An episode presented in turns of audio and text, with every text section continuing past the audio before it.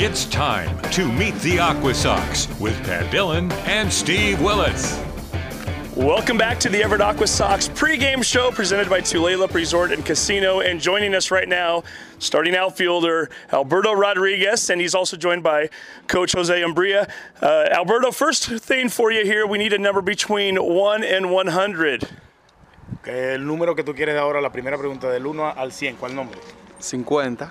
50. Okay, number 50. Funniest TV show or movie you've ever watched?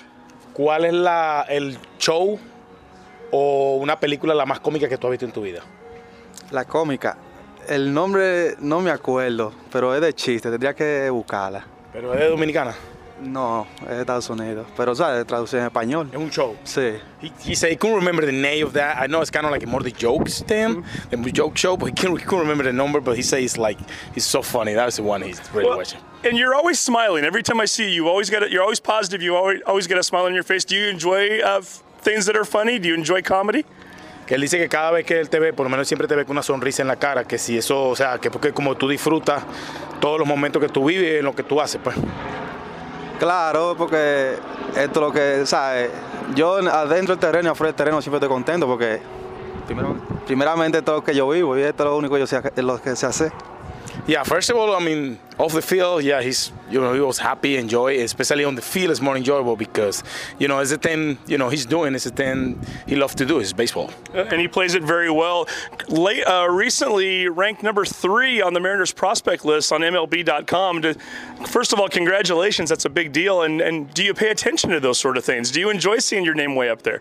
O sea que, obviamente con respecto a la que siempre te está sonriendo, que ahora debería sonreírte más porque últimamente está jugando muchísimo mejor, que él está viendo ahora que en el ranking de las grandes ligas tú estás para la organización, eres el prospecto número 3, que si tú sigues eso y eso te hace sentir feliz, más feliz todavía. Claro, más que feliz me hace tener como una responsabilidad, tú sabes, me hace tener una responsabilidad de enseñar a los muchachos que vienen nuevos, de que prácticamente yo soy un ejemplo para ellos, tú sabes, igual que para mí eso es lo primordial. Yeah, he says like, yeah, he knows, he's just happy, which is, but there's more like a responsibility from him, you know, trying, you know, show, you know, everybody like why he's prospect number 3.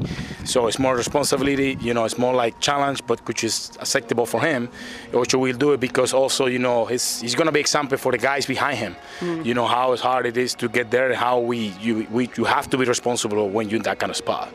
Talk about responsibility for the players coming up behind you. How about some of the players coming up ahead of you? You're being from the Dominican Republic, who were some of the players you looked up to, and then when did you get started in baseball? Por lo menos dice que también jugadores, como tú dijiste, que jugadores que vienen atrás, jugadores que están delante de ti, que también es, o sea, importante. Pero que más o menos que, ¿cuándo tú empezaste a jugar béisbol?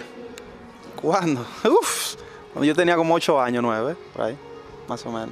Yeah, he started playing baseball when he was super little, when he's like 8 years old. That's when he started really playing. 9 years old, and it seems to be doing well for him. He's become a doubles machine this year, too. 26 doubles this year, 31 last year. Were you always a doubles hitter? Were you always looking for those base hits into the gap and off the walls? Él dice que te ha convertido en una máquina de la doble, que el año pasado hiciste 31, ya tienes 26. Que si es algo que tú buscas o simplemente que te sale. No, eso es bendiciones de Dios, eso yo no lo busco. Yo simplemente voy a cometer mi plan ahí, hacer trabajo. Eso sale solo. No, he says like always, he's, you know, having the same plan, commit to, execute it, and then just that's come off. It's like, and thank God for doing that. It seems to be working for Alberto Rodriguez. We should mention too, traded from Toronto a couple of years ago. You were part of the Taijuan Walker trade.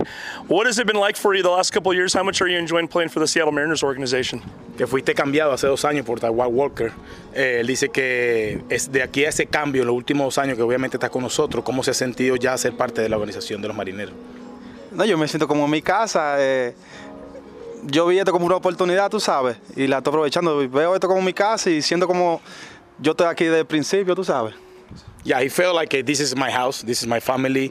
I start enjoy after the trade, and I try to be me, and then, you know, try and be like the same guy, and also, you know, now it's my family, that's my home. And this is a business. I mean, things do happen. You and Noelvi Marte were very close. I know you roomed together on the road. He gets traded last week while you guys are in Vancouver. Were you with him at the time, and what is that like? Because really, it's not just about, from fans, we see it as a baseball player, but it's your human beings, and right, your friends, and it's family to you. And what is that like to have to go through that and to kind of have to block some of that out afterwards? O sea, él dice que por lo menos allá, esto es parte del negocio, por lo menos tú fuiste cambiado hace 2 años, ya la semana pasada sabemos que él dice que él sabe que tú, la relación contigo con Noelvi ha sido muy estrecha, que son amigos desde niño, que se sintió cuando lo cambiaron ese día, que si tú estabas con él cuando pasó el cambio, y obviamente que cómo lo has asumido, y sabemos que por lo menos nosotros o ellos lo ven como si fuera, lo ven de afuera como un cambio, pero que ellos saben que ustedes son humanos y eran grandes personas y eso por más que sea afecta pues. No, tú sabes, cuando dieron esa noticia nosotros, primero que todo, lloramos mucho porque, especialmente aquí, nosotros nos ayudamos mucho, cada vez que uno está debiéndose, el otro apoya a uno y eso. Y yo lo he asumido bien porque al final de todo, tú sabes, es jugar pelota que uno va, eso es lo que uno sabe hacer y estando allá, estamos aquí, tenemos la misma comunicación y seguimos hablando mucho. Yeah, he said it was at the beginning. Yeah, he was in the room when he got traded. Obviously, it was a lot of emotional moment, cry, stuff like that. I was including myself too, by the way. And then yeah, he said like he's they take like obviously it was kind of hard, but at some point they talking about like okay, this is baseball, this is what thing we love to do, and we're gonna continue play. It's just obviously it's another team. It's gonna be hard at the beginning, but you have to keep moving forward.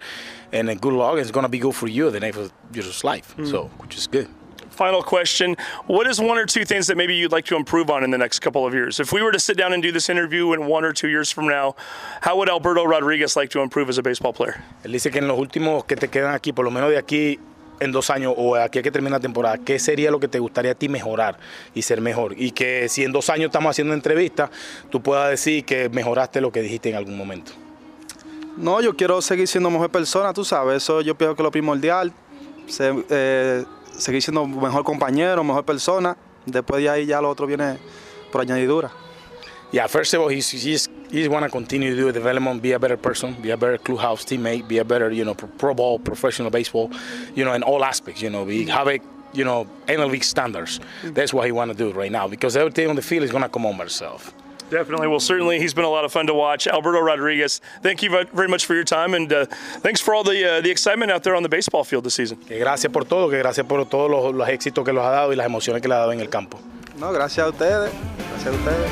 Thank you guys.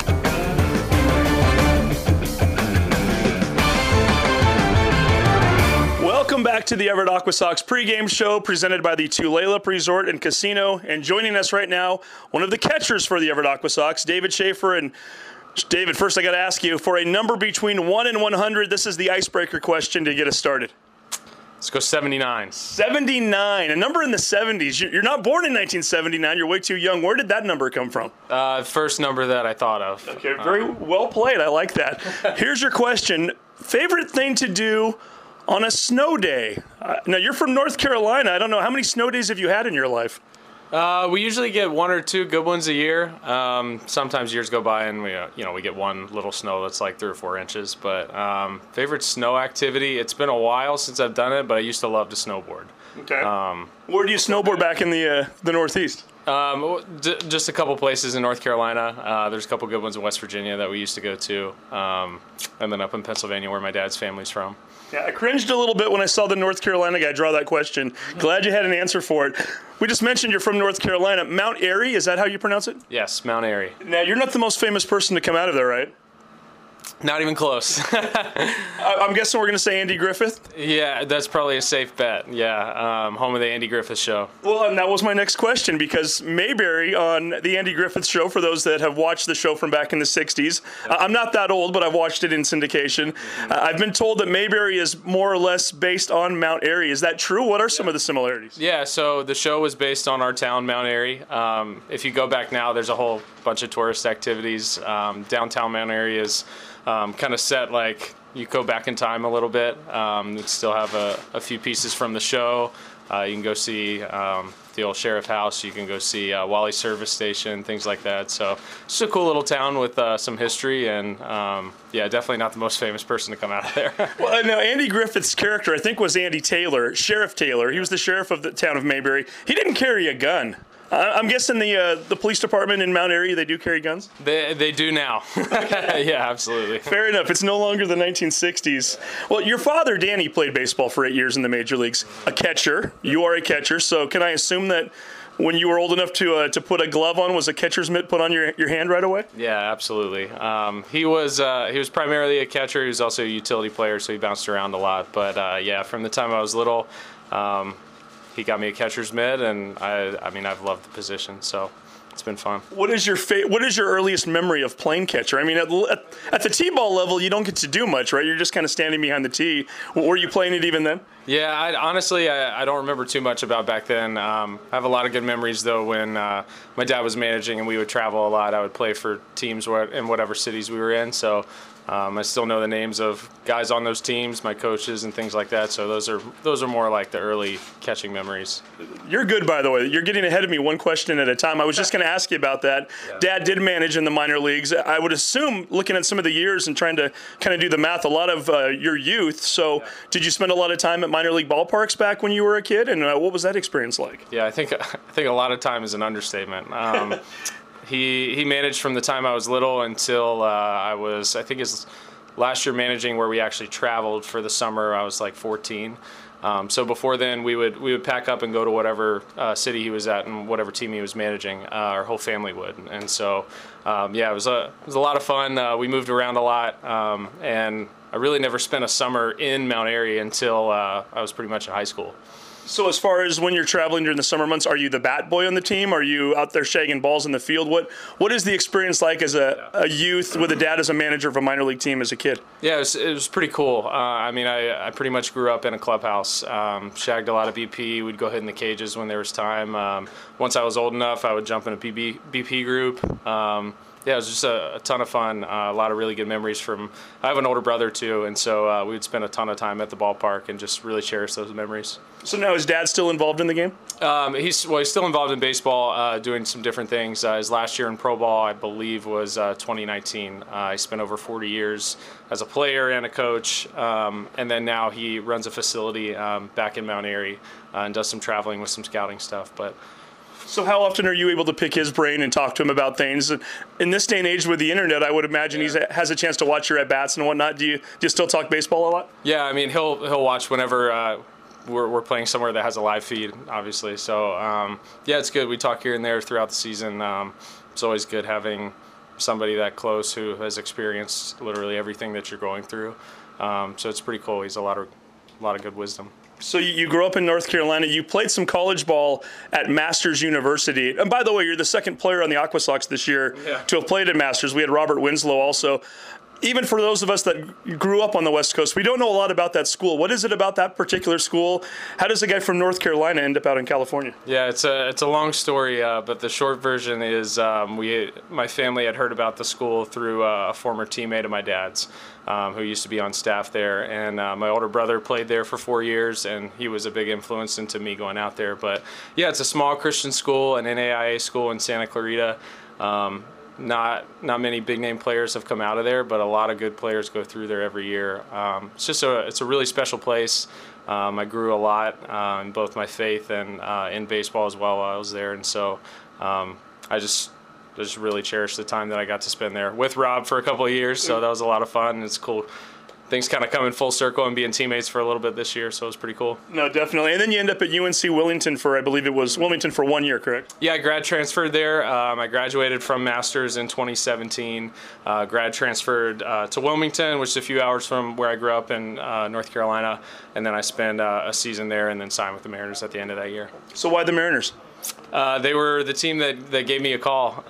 They called me with a few rounds to go in the draft and let me know that they were going to sign me as soon as the draft was over, and so didn't really think about anything. I signed right away and didn't really want to talk to anybody else. I just wanted to take the opportunity and get on a plane and go. I did want to ask you a little bit about last season. You played with 4 different teams in the Mariners organization. Let's just rattle them off here. Everett, Modesto, Arkansas, Tacoma. You and your wife, Ivy, though, you had a very unique situation when you were in town with Everett. Tell me about the living situation while you were here. Yeah, so last year, right before the season, actually, I think it was right after Christmas, we decided to buy an RV, and we bought that back in North Carolina. I spent about 2 months before spring training renovating it, and then brought it out to spring training in Arizona, and our plan was to live in it the whole season. So we lived in it in spring training. We lived in it for the first 2 months of the season last year when I was in Everett. And then I started getting moved around a lot, so it's hard when you're going from back and forth between Washington to Arkansas, and so the RV doesn't go every trip, right? Yeah, no, it doesn't. And it's my wife wasn't comfortable, nor was I, with her driving it by herself across the country. So we left it in Everett. Actually, a couple players lived in it for a little bit while we were gone, and then we moved back into it when I got sent back to Everett. So it was pretty cool. It was the full living experience didn't go exactly the way that we had hoped, just with all the movement, but definitely had an awesome time renovating it and living in it. We actually sold it at the end of the season, right after the season ended, and that was our plan all along, was to eventually flip it, and we just sold it a little bit quicker than we thought we would have. You did pique my interest now. So who were the players that lived it in, and how did they maintain the RV? So we were parked next to one of the host family's house. Let's give them a shout out too. Yeah. We know our community up there. Yeah, the Nicholsons. So they took care of the RV while we were gone, and then Cody Gross, one of the players that was here last year, lived in it for a little bit, and I don't know who else made their way in and out of the RV, but it was there and available to anybody that wanted to use it. Cody seems like a well-behaved guy, so I'm sure there were no problems. No, not at all. Now, 2022, you mentioned the RV's gone, so are we now doing the regular housing now, and how's that working out? You're still bouncing around a little bit, so yeah. I would imagine you and Ivy still kind of going back and forth a little when you have been moving, and yeah. How's that working out for you? Unique situation, really, because you are kind of that guy that goes in and fills in where you're needed. Mm-hmm. I would think to some degree it's kind of a fun time to kind of experience different things, but at the same time, yeah. You're a married guy. You'd probably like to stay in one place for a little while. So what has it been like for you the last couple summers? Yeah, it's been a little bit of both. I mean, on one hand, of course it's enjoyable to go to different places, see different cities, play in AAA for a good amount of time. But at the same time, with a wife who travels with you, it's just the logistics are kind of hard sometimes. But it comes with the territory, and she handles it with such grace, and we just try and make the best of whatever situation that we're in. And it's been a fun couple of years. It's definitely not gone exactly the way that we had planned for it to go, but nothing ever does. You take whatever situation you're thrown into and just make the absolute best of it. And it's been a fun couple of years, and she's been able to spend a lot of time with me, just going back different places. And like last year and this year when I've got sent different places, we've had some family members come out and do the drive to wherever it is, whether it's like from Everett to Modesto or back up or to Arkansas last year.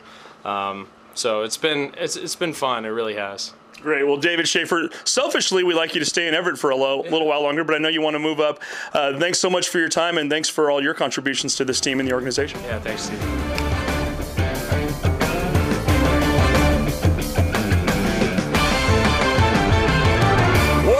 To the Tulalip Resort and Casino Everett Aqua Sox pregame show, and joining us right now, the skipper of the Everett Aqua Sox, Eric Farris, and we're going to have a little fun with you today, Skip. We're going to ask you some questions and get to know you a little bit rather than talk about the team.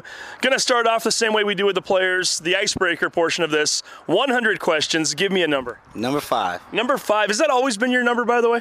It has been as a pro, I'd say. Kind of started in college. I think it was just one of those numbers that I was handed and just kind of rolled with it, but I don't have a huge preference. If there's a number that fits me or a jersey that fits me, it's fine, but 5 is definitely my favorite. Okay, you got one of the more unusual questions I've ever asked during this portion, so I've been waiting for this one, and I'm going to get to hear one now. Would you rather go through life 2 feet tall or 10 feet tall? Oof, good question. Oh, way too tall or way too short? I don't think you'll be managing it. Well, 2 feet, I think you can still manage, but 10 feet, you might not be able to get into the dugout very well. I think I might say 2 feet tall. I think most people would say 10, but I think I'd go 2. I mean, at the end of the day, I think the comfort level of the way I'm able to move around will be a little bit easier at 2 feet than 10, but what an odd question. I'm going to go with 2. It is an odd question, but that's what we like to hear. We want to see where you're going to go with it. So there we go. I think I would do the same, to be honest with you. Well, we got to talk a little bit about you personally. And you kind of sprung one on me here a few weeks ago when I asked you what you were going to do during the upcoming break. You mentioned you were getting married. I had no clue. You and your lovely wife, Kelly. Mm-hmm. Congratulations, first of all. Thank you. Tell us a little bit about the wedding. You got married in Kingston, Washington, just right across the ferry. And that had nothing to do with the fact that you were the Everett Aqua Sox manager, right? Well, okay, I guess when I did find out that I was going to manage here, and we were in the midst of planning and figuring out where we were going to have our wedding, that's kind of how it came up. My wife's mother lives in Port Orchard up here in Washington, so it kind of made sense that there'd be some family close by. We'd also have some help being able to plan, her being in the area, and you know, not a bad destination for our guests and our friends and family to come spend a few days. So it all worked out. It was beautiful. It was amazing. The weather couldn't have been any better for the All-Star break or for the wedding week. So no complaints. It was absolutely perfect, and it worked out exactly how we wanted.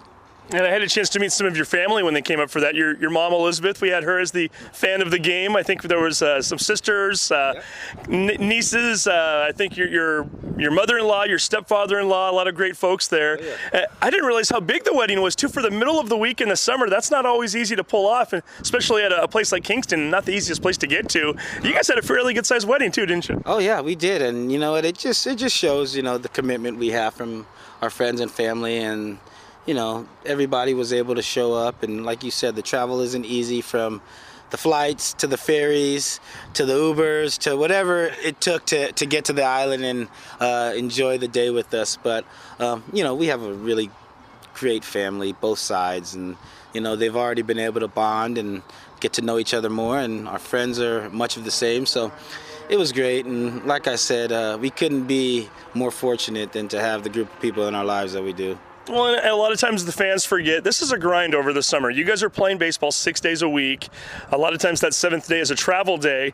You don't get a lot of time to spend with family and friends and to go all over the country. To have them all come to you in the middle of the season had to be kind of nice for you. Oh, and, you know, this is my 16th year in pro ball, and I have rarely leave the city that I'm in for the All-Star break or do anything over the All-Star break. It's usually just let me just relax and hang out. So it was a bit hectic, to say the least, but nonetheless it was still fun to be able to see a lot of the folks that I usually am not able to see until the off season, and being able to share a couple days with them and party a little bit and kind of catch up was always nice. And to have it happen right in the middle of the season while you're going through this grind, it was a nice little relief and get away for a few days before, you know, we got back to it.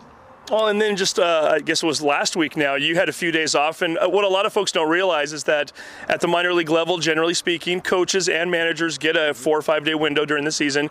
You took yours recently, so what does a guy like you do when you get a little free time? Yep. Do you stay as far away from baseball as you can? Well, interesting enough, I was actually the best man in the wedding of my best man 2 weeks prior. Oh, okay. So we being best friends that we are, we planned our weddings 2 weeks apart, and they were both destination weddings for all of our friends and family. So it was it's been wild, but I definitely stayed away from baseball for those 4 days, and just checked in with these guys and the staff on occasion over the couple days. But it was another just time to get away and slow down. And after my wedding and, you know, the hectic couple weeks prior, it was a nice time to relax and get away for a bit. No, definitely. You you grew up in the California area. You played your high school ball in Chandler, Arizona, right outside of Phoenix.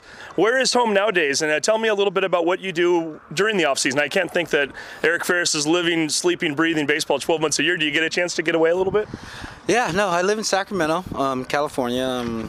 I consider myself a hobbyist, to be honest. I kind of get into a lot of things in the offseason. It's over the last couple years, it's been woodworking, DJing.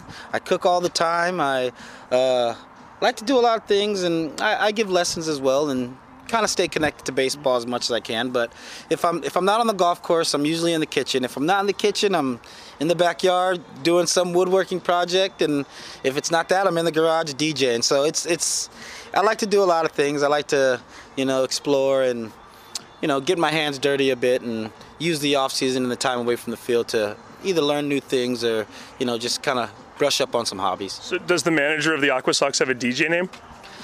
Or do you want to share it with us? No, I don't yet, but I do plan on maybe mixing in a couple gigs this offseason. Okay. I think my skills have gotten to a point where I might be able to do a small gathering or maybe even a small wedding. I don't know. Stay tuned for that. Well, what about cooking? What are you making in the kitchen? You name it. I actually am very versatile in the kitchen. I will try anything. I will eat anything. And I am not afraid to mess something up. So you name it, I'll try it. I'll cook it. But in the off season, I do tend to be on the grill quite a bit just because it's football season, and I love watching football, and I love the weekends in the off season and being able to get out and hang out with the friends and family and put some food on the grill or the smoker and hang out. So that tends to be where I live the most in the off season. You mentioned football. I got to ask, so who are the teams? San Francisco 49ers. They play the Packers in about an hour. So looking forward to, you know, seeing the highlights of that game later on tonight. And we know he's being honest because he's up in Seahawk country, and he just admitted to our audience that he's a 49er fan. I know. I think about that all the time. Didn't want to ask you quickly about your baseball career. You got to the majors for a quick coffee stop. You got one base hit, which for people like me, I just think that's the coolest thing ever, just to get there. You, to get a little taste of it and not get a little bit more of it, was it something that you look back on fondly now? What are your memories of playing for the Milwaukee Brewers for a short time? Oh, I mean, obviously it's the highlight of my playing career easily, is being able to have even the short opportunity to play in the big leagues. And, you know, at the end of the day, you know, it's, I look back on that time and that experience, and it's a lot of the reason why I'm here now and I'm able to do what I do now. So it's all part of the story. And in a baseball life like I've had, all those little moments, whether it's showtime in the big leagues or the long tenure in the minor leagues, it's all piled up to get me here, and it's all going to be worth it. And I'm very blessed and happy to have the career that I've had, and it's only positioned me to be where I'm at now, for sure. So you're kind of the Crash Davis of the group here, Bull Durham. When that scene in the movie where, and again, this was the 80s, so they didn't have the internet, when all of a sudden the guys find out that he made it to the show, and they all want to come around him and hear the stories. Have you had moments like that in the minors where some of these guys who are trying to get to where you've been all of a sudden find out Skip's been at the show, and have they had a chance to ask you a little bit about that? Of course, and I try to limit the old war stories as much as I can, but, you know, part of our jobs is being able to share our experiences with these younger players, and being that I was able to get to the highest level and have a short time there, I do feel like I have some knowledge to impart on these guys. And nonetheless, the experience alone and just the accountability that comes with being a big leaguer is what I like to teach these guys, and, you know, just about being a pro. And you know, if you want to get there, you not only have to perform here, but you got to do the right things off the field. You got to be able to be a good teammate, and there's a lot more to being a big leaguer than just what we see on TV. So I try to let those guys know, and you know, have them start it here, because it's only going to help you when you get there. Absolutely. Well, he's a bit of a philosopher there. He's a former big leaguer. He's a great manager here for the Aqua Sox. Woodwork, DJ, cook, a little bit of everything. And now a newly married man, Eric Farris, thank you so much for your time. Thank you very much. We'll take a break right now. We'll have more on the Tulalip Resort and Casino pregame show when we continue right after this.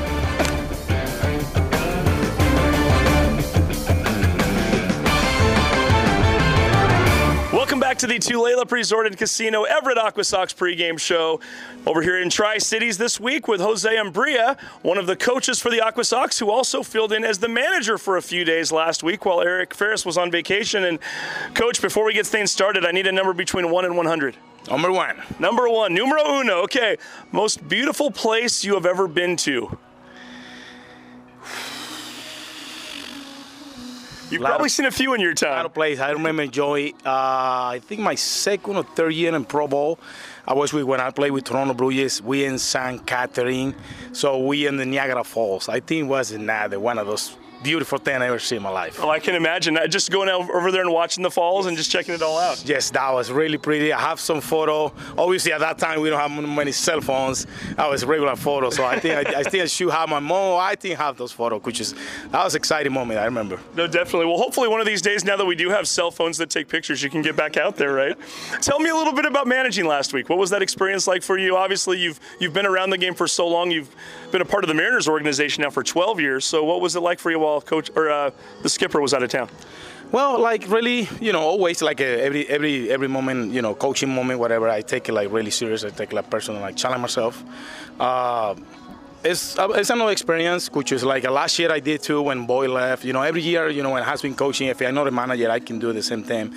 And I really, obviously, it's more responsibility. It's kind of like, you know, you have to be more into the game. And it's just like, it's really challenging for me. And then obviously my record wasn't that good. But other than that, yeah, that was good. And I like really enjoy. Well, one of the things we would ask Eric Farris about from time to time if we're going into a new week is some of the new guys on the team, and you had a few last week. One in particular, Robert Perez Jr., was just tearing up the baseball. Tell me a little bit about him and what you've seen so far. Wow, Robert, he's the kid, you know, like everybody know. I know this kid for so young. I play with his dad. And also see him, the way he grow up, the way he make improving his swing and his, you know, in baseball in general. I mean, I feel really, really, you know, really happy for him, for his family. And, you know, he's really, like, he's a really strong kid, really great kid. And now with his swing, and now he start more, you know, have a better plan, better approach at the play. Now we can see the result, we can see the numbers. Mm-hmm. Obviously, he's on the right track. Tell me about Ben Wu, and also maybe give me a few words about Ben Ramirez. Or Brian Wu and Ben Ramirez? Well, both guys really, I didn't see as much. I see, obviously, last year and this year, and spring training a little bit. Oh, no, this year, sorry. I mean, Ramirez, I like this kid, really good third baseman defensively, good swing, you know, compact swing on left side. And Wu, like, really, like I say, I seen through an bullpen only, and maybe one game spring training. Now I see it last week, I had the opportunity to watch him twice. Like, he's really athletic kid, and it's really fun to watch the way he throws the baseball. He's a really competitive guy. Now, let's talk a little bit about you for a moment here. You're from Venezuela. Now, where's home for you right now? Okay, I'm kind of all over the place right now. My home is in Peoria, Arizona. That's where I have my, you know, my family, my daughter.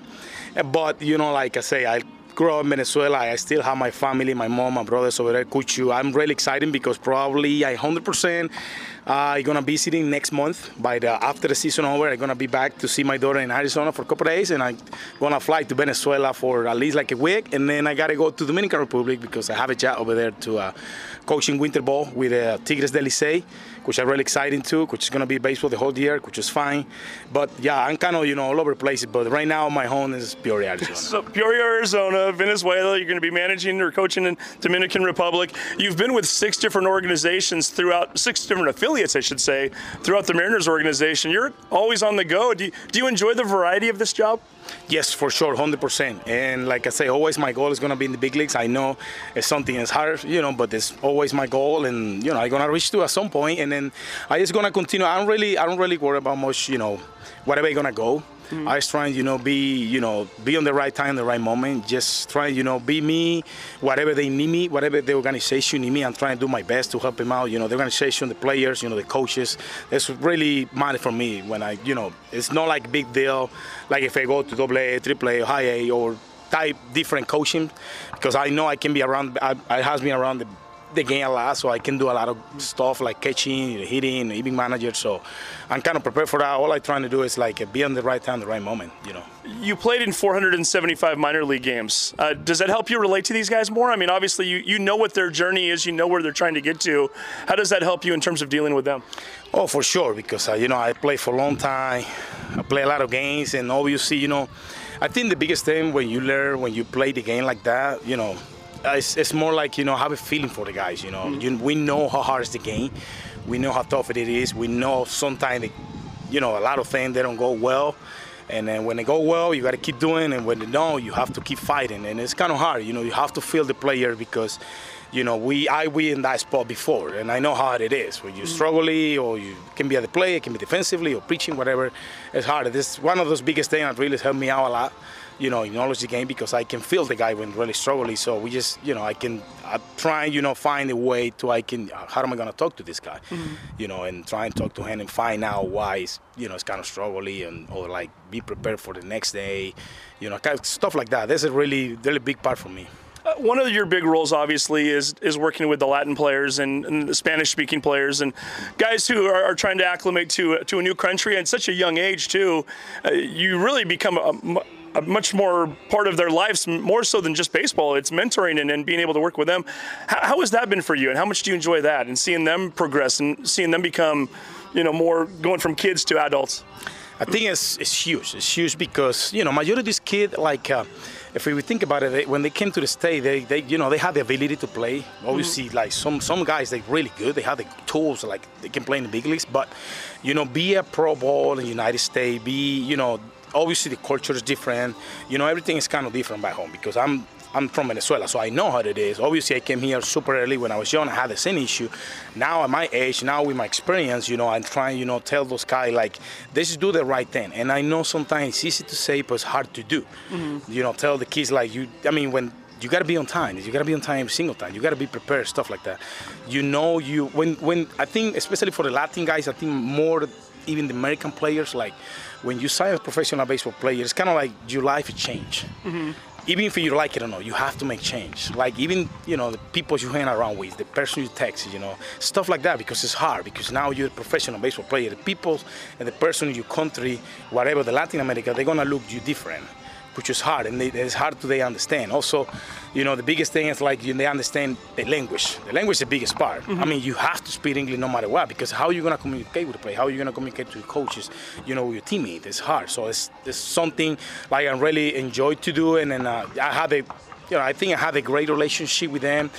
Obviously, with the big guys in the organization, they give me the opportunity to do that for the players, which I'm trying, do my best. They can understand, how hard it is. The game is the game. The game's going to play the same thing everywhere, but off the game, the language, the culture, like be respectful, be a good teammate, stuff like that. This sometimes the hard part for us to understand. That's important. The little thing is important. Sometimes where we came from is not. Mm-hmm. So that's the biggest issue. So that's what I'm trying to tell them, like, especially like be on time. So if somebody say be at 3:30, you got to be early at 3:30. You cannot be at 3:40 or 3:35 and say, oh, yeah, I'm sorry. No, you got to be early. Stuff like that. Because in our country, it doesn't matter really much. Mm-hmm. But here it's super important. So it's something, I'm trying to translate to them, like they have to understand that the little things matters. Definitely. One last question I did want to ask you, too. You won the Dave Henderson Award a few years back for the top coach in the organization. What did that mean to you, obviously, to be recognized by the organization to give you that award? Oh, that was a dream come true, because I remember, never forget that year, how I kind of, my daughter, she started growing up. She was at that year, I think was 13. And then that was a tough age, and I never remember, I was blaming on her every day because she wasn't doing well at school, and I was kind of pissed, and trying, telling, you have to do the right thing, you have to do stuff like that, And then I remember one day she started doing way better, and I remember we have a kind of like a meeting at the school, and I went over there, and every single teacher, they told me opposite backwards. They went like 2 months ago. Mm-hmm. She was doing great, fantastic, and I remember after that she goes like, "Papa, you proud of me?" I was like, "Yeah, I'm really proud of you." And she goes like, "Okay, now you got to do something for me." I was like, "Why you wanted me to do so for you?" And he was like, "I want you to be coach for the year in the organization." I was like, "Okay, let me try to do that." And to be honest, like I tell that her. I don't want to lie her, but I was like, I don't know if I can do that. But whatever, she promised, and never forget, that was me. We have a lunch that day after the season over. I wasn't home, back in Arizona, and I remember Andy McKay called me. Andy McKay told me, "Tell me what you doing, Papi, how's everything?" I was like, "Everything's going well." And he was like, "I got great news for you." I was like, "Yeah, what happened?" And he goes like, "Okay, congratulations, because the organization decided you're going to be there. Coach of the year, so you're gonna enjoy us in Seattle." And that moment, I got tears. My daughter too, I was like, "I did it," and she was like, "We did it." That was a cool moment, one of my cool in my life, because that was really cool. And always, like I said, that year I thank for the players, because they want they put me accountable to be a better coach, to be a better person. And also my coaching staff. I remember Danny Hawking, Doug Matty. They're not here anymore organization, but they really cool with me. Taylor, he's a trainer in the big leagues right now. Mike, he's a AAA conditioner trainer. So that was a cool moment. That was a great experience, and I hope I'm going to do it again. A special moment for you and your daughter and for the organization. Jose, it's been great to have you around here the last couple of years. Continued success, and hopefully we see you wearing that Mariner shirt on your chest right now, hopefully one day, sooner than later. Congratulations. Thank you. Thank you, guys. Thank you so much.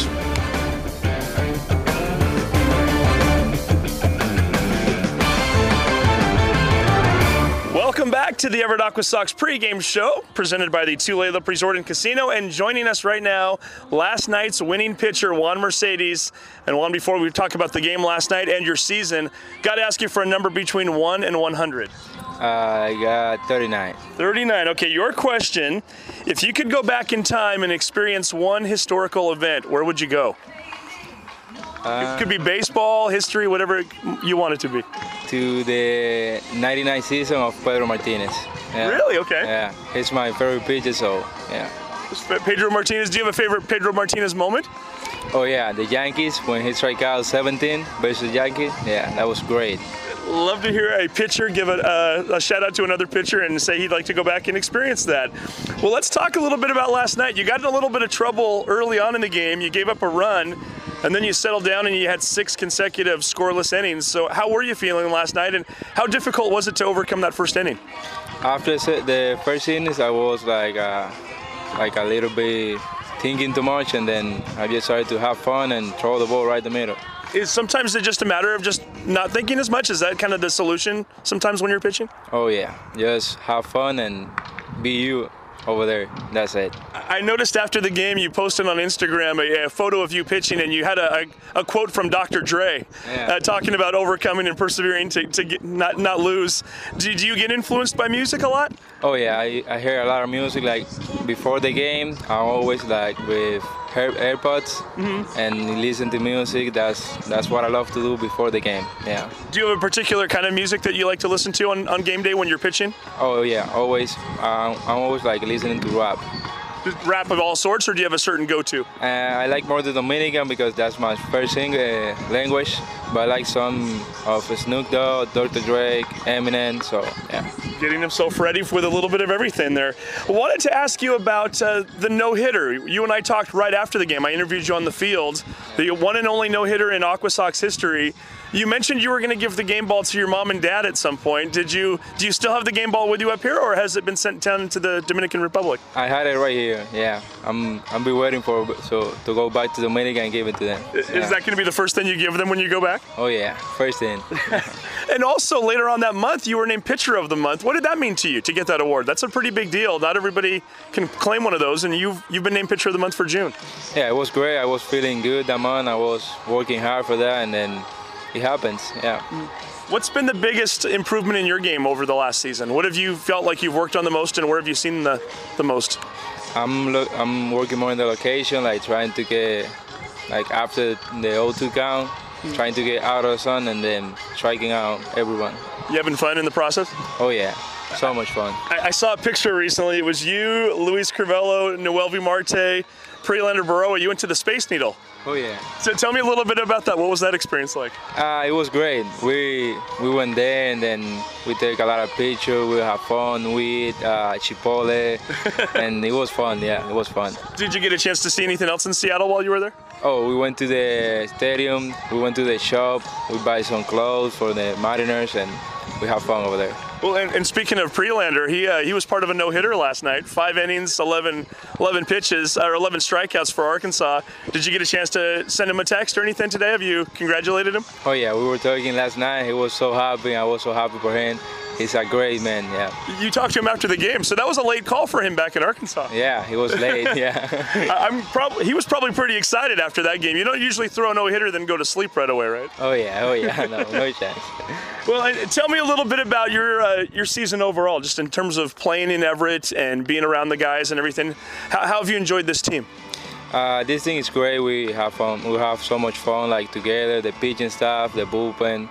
I like to be always over there. We talk a lot. We have fun. We always like trying to be the best, helping each other. Like this team is great. I love this team. Yeah. What does the off season look like for you? What do you do once you get back home to the Dominican Republic? Are you gonna rest a little bit? Are you playing more baseball? What does the next few months look like for you? For now, I don't know, but I'm trying to get drafted and the Winter Bowl. So I'm trying to. I want to play over there in Dominican. Yeah. Just more baseball and more baseball. Yeah, more baseball and more baseball. Yeah. Well, it seems to be working out again. A really strong outing last night. 7 innings, only gave up the one run, 8 strikeouts. Juan Mercedes, thanks for your time, and great job so far. Continued success to you. Thank you, man. So there you have it, the starting pitcher and the winning pitcher last night, Juan Mercedes. We're going to have more coming up next. You're going to hear from Robert Perez Jr. when the pregame show continues right after this.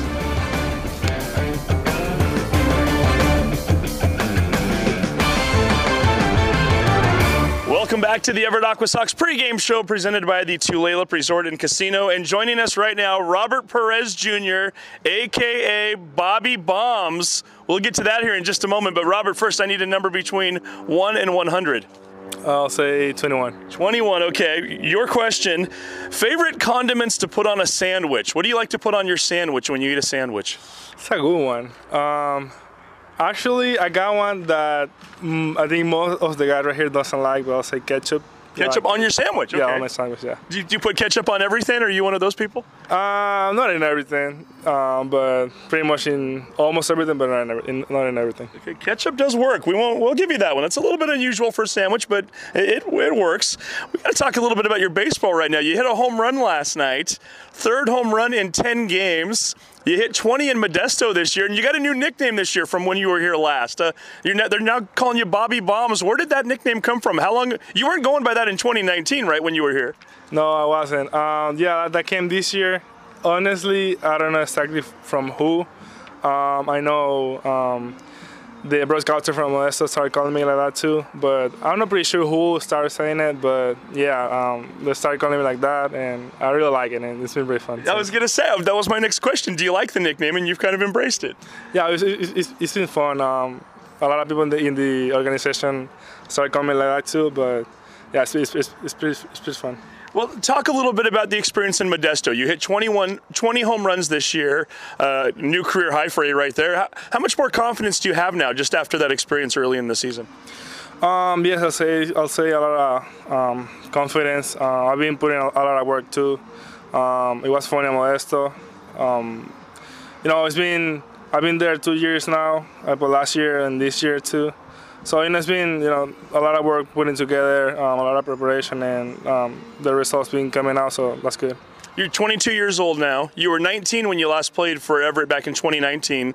You mentioned a lot of work and a lot of preparation. How much have you changed in those 3 years since we last saw you? I'll say a lot of things, honestly. My body, mechanically, a lot of things, actually. It's been, 3 years, so... there's been a lot of things, since then, but, everything for a good reason, and thank God, the results been coming out, and, I just want to keep going. Your dad played professional baseball. He played 221 games in the majors, including with the Seattle Mariners.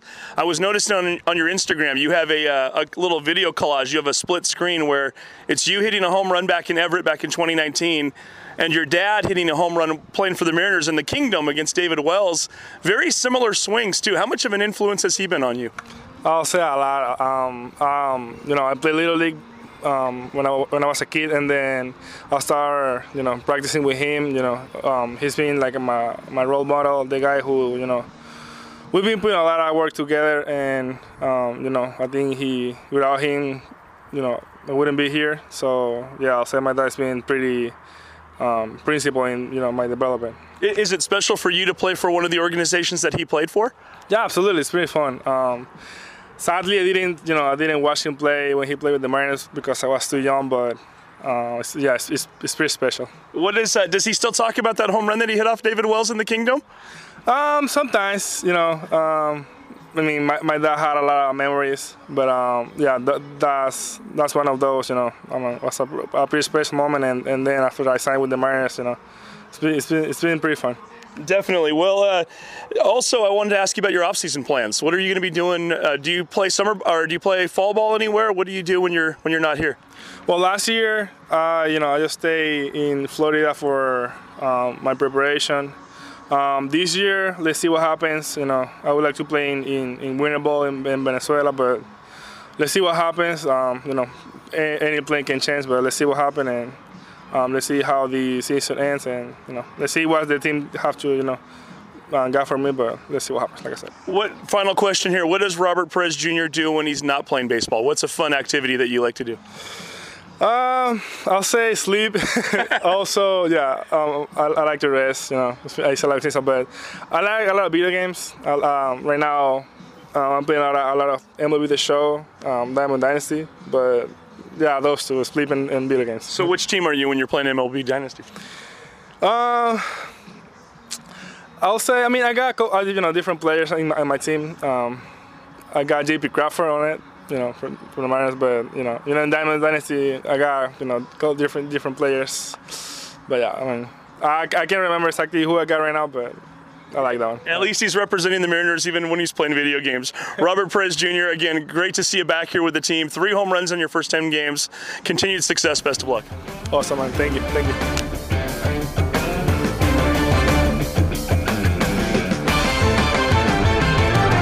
Welcome back to the Everett Aqua Sox pregame show presented by Tulalip Resort and Casino. And joining us right now, relief pitcher Mike Mokma. Mike, we got to play 100 questions with you first. I need a number between 1 and 100 to determine your first question.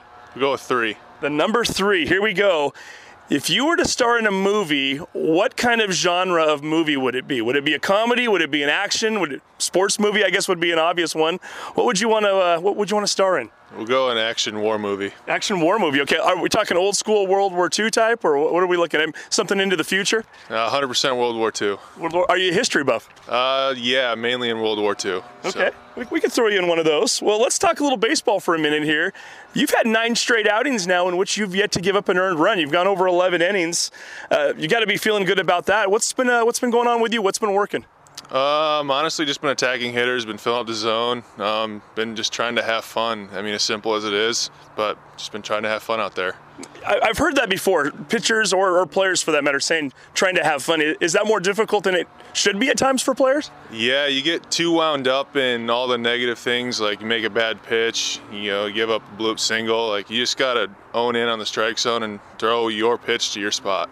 Well, and you've had some issues with injuries this year. We've seen you out from time to time.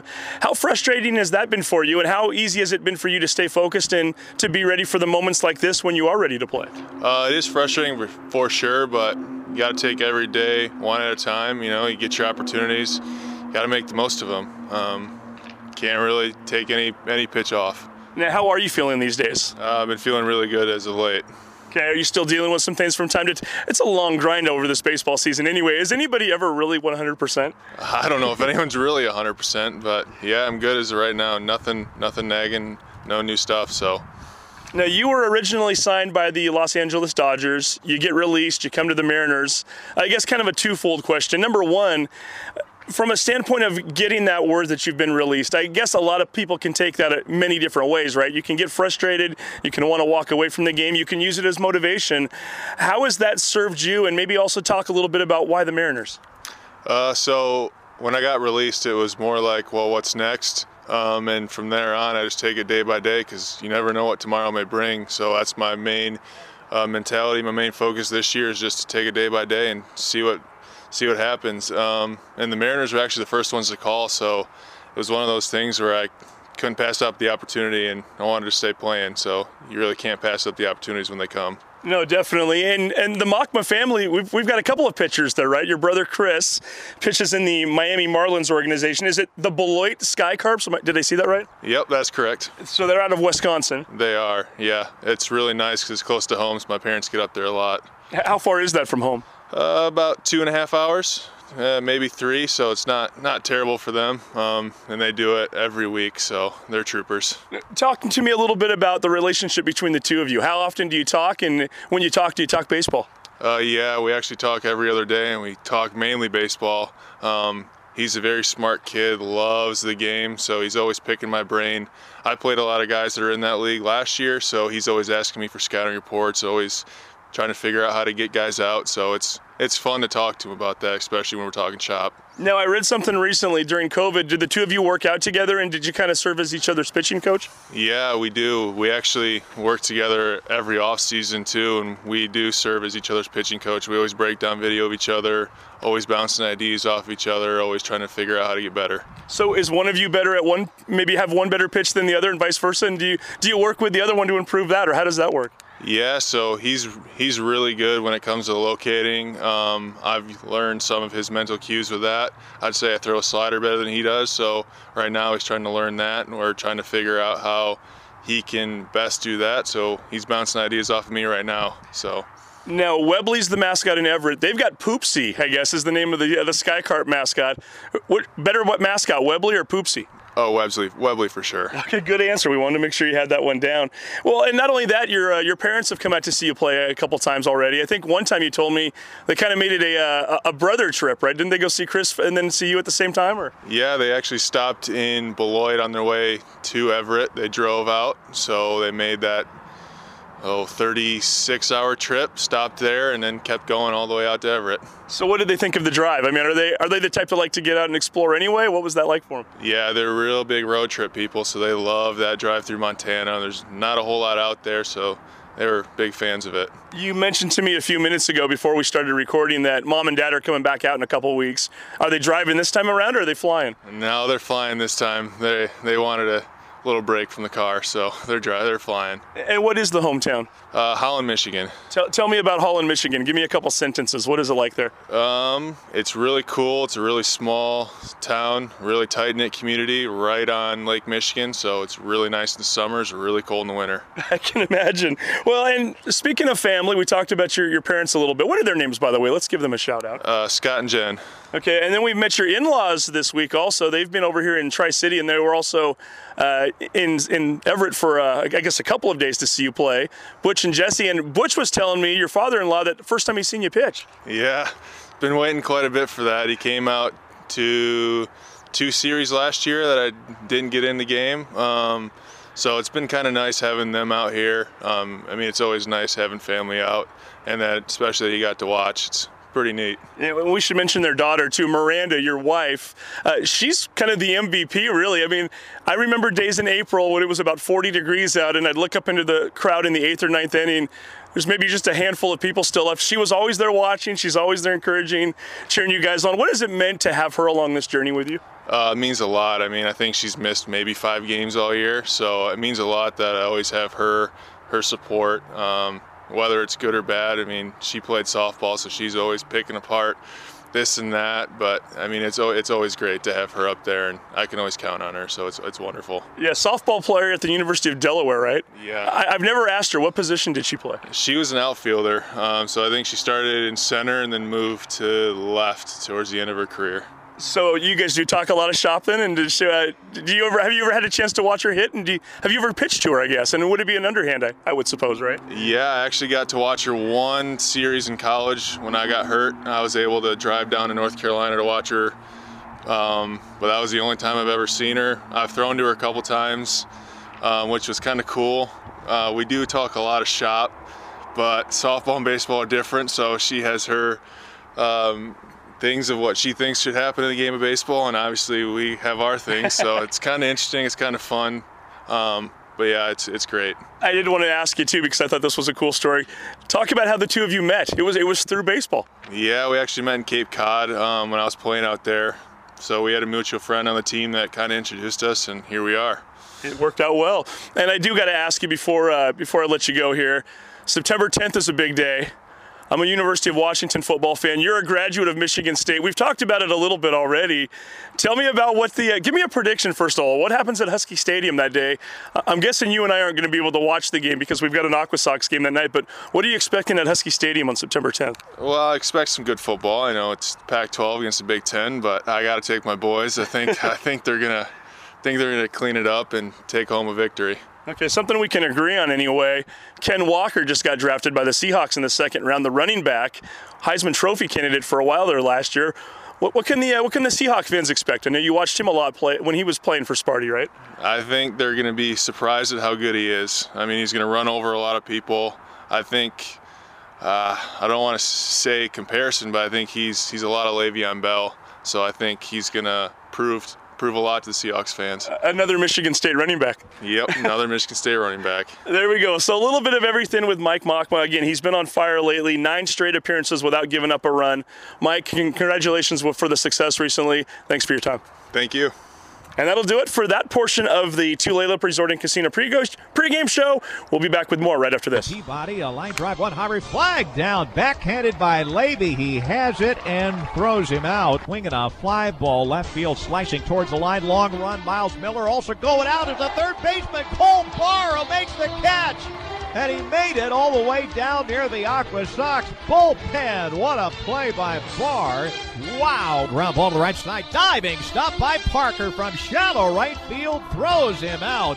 What a play by James Parker. There's a 1-0 pitch to Torrealba. Swinging a line drive. One hopper flagged down by Marte. Long throw to first is in time. What a play by Marte. The pitch swinging a ground ball hit to third. Parker has it second. One throw to first. That's in time for the double play. And they go around the horn to get it. 5-4-3 double play. And that is tonight's Skyline Properties Guild Mortgage play of the game. Lynch hits a drive to left center field. Coming on Labrada. There to make a diving catch. Labrada had Romo played perfectly, and he sprinted over to his spot, made a sliding, diving catch. Baroa, right-handed delivers, and Restitullo's going to second. The pitch is inside. Throw to second base is on the money. That is in time. What a throw by Andy Thomas. Baroa, his 1-1 pitch. To Zach Bean. There goes Diaz. The pitch is low. Throw to second is in time. They got him. How about Andy Thomas? He's 2 for 2 tonight. Pitch is inside. Throw to third as the runner was in motion. It's in time, and Torrey Alba is thrown out. Oh, how about Andy Thomas tonight? He has thrown out 4 would-be base stealers. Hits the rest of two. Swung up, popped up. This might do it. Maybe a play for Thomas to the base of the screen. He's got it, and the ball game is over. Right in front of the backstop screen, Andy Thomas. Shows bunt, does up the third baseline. Beautiful bunt. Charged by Barr. Bare hand goes to first. Are you kidding me? Did he get it? Yes! Oh, Cole Barr, what a play! Didn't think there was any chance in the world he was going to get him. Cole Barr halfway down the third baseline on the grass. Bare hands. In one motion, snaps a throw to first. Diaz with his speed. He was out. Back. Moonshots! Slug! And on its way to Yuma, way back there. Parker waits. The next one, swing, a high fly ball belted deep left field. Ward will turn and watch it go. It's a 3-run home run for James Parker. A 1-ball, 1 strike to Mike Salvatore. And the next one, swing and a drive deep left field. Down the line, into the corner. This ball is gone! The only question was whether or not he could keep it fair. And he shoots it out of here. His second home run. 2-1 pitch to Salvatore. Swing and a high fly ball launched to deep left field. Martin to the track, to the wall. And Mike Salvatore has hit another home run. His 1-0 pitch. Swing and a drive to deep left field. That's going. That's a goner. Mike Salvatore, another home run. His third of the series, his second of the night, his 4th since Sunday. Hogs would love to see him get a hold of one right here. Here's a strike 1 pitch to Noelvi Marte. Swing and a drive to dead center. Back goes Restitullo. He's going away back. And that ball is gone! Noelvi Marte, a 3-run blast to dead center.